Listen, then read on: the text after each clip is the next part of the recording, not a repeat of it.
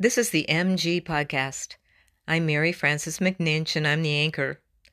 I'm very excited about bringing you today's program. It's been about six or seven years in the making.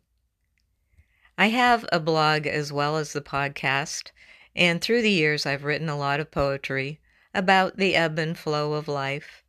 Some of the poems are funny and some are about uh, spirituality some are just fun. Some are ask questions of life.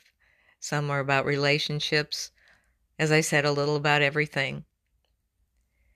So I've put several together in a book called Rhymes for All Times, which was the best title I could think of for such a book. I'm very excited to uh, be getting it out within the next couple of weeks. So hopefully, um, if you choose to, you can order some for Christmas gifts.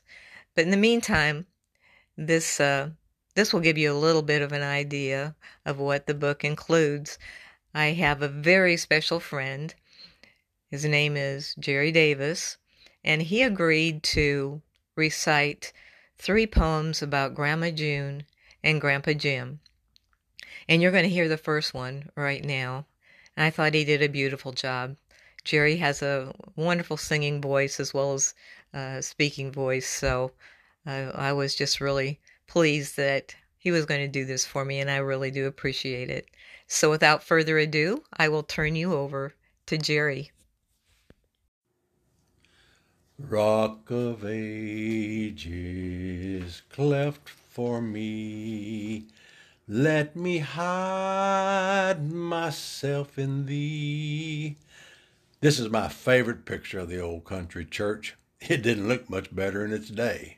It was a real good place for those who came to search for their higher power and to pray. We sang Amazing Grace, and it is well with my soul. Amazing Grace, how sweet the sound. In the Garden was my grandma's favorite hymn.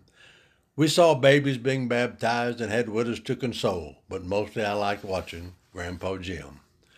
When they passed the wafers, he was whittling. Grandma elbowed him real hard in his side. He threw his offering in with the wafers. It was piddling. I think that second elbow hurt his pride.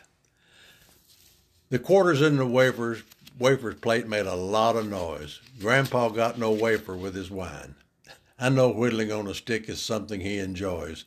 Grandma thinks a knife in church is out of line. When she takes the stick away, he falls asleep. Soon everyone in church can hear him snore. Then the elbow in his side goes pretty deep. Grandpa yells, Judas, priest, and he's done for. You might think our bell and steeple are too large, or the church it sits on top of is too wide.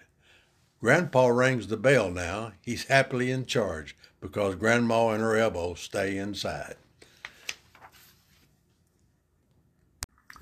When peace like a river attendeth my way, when life like the sea billows roll, whatever my lot, thou hast taught me to say, it is well, it is well with my soul.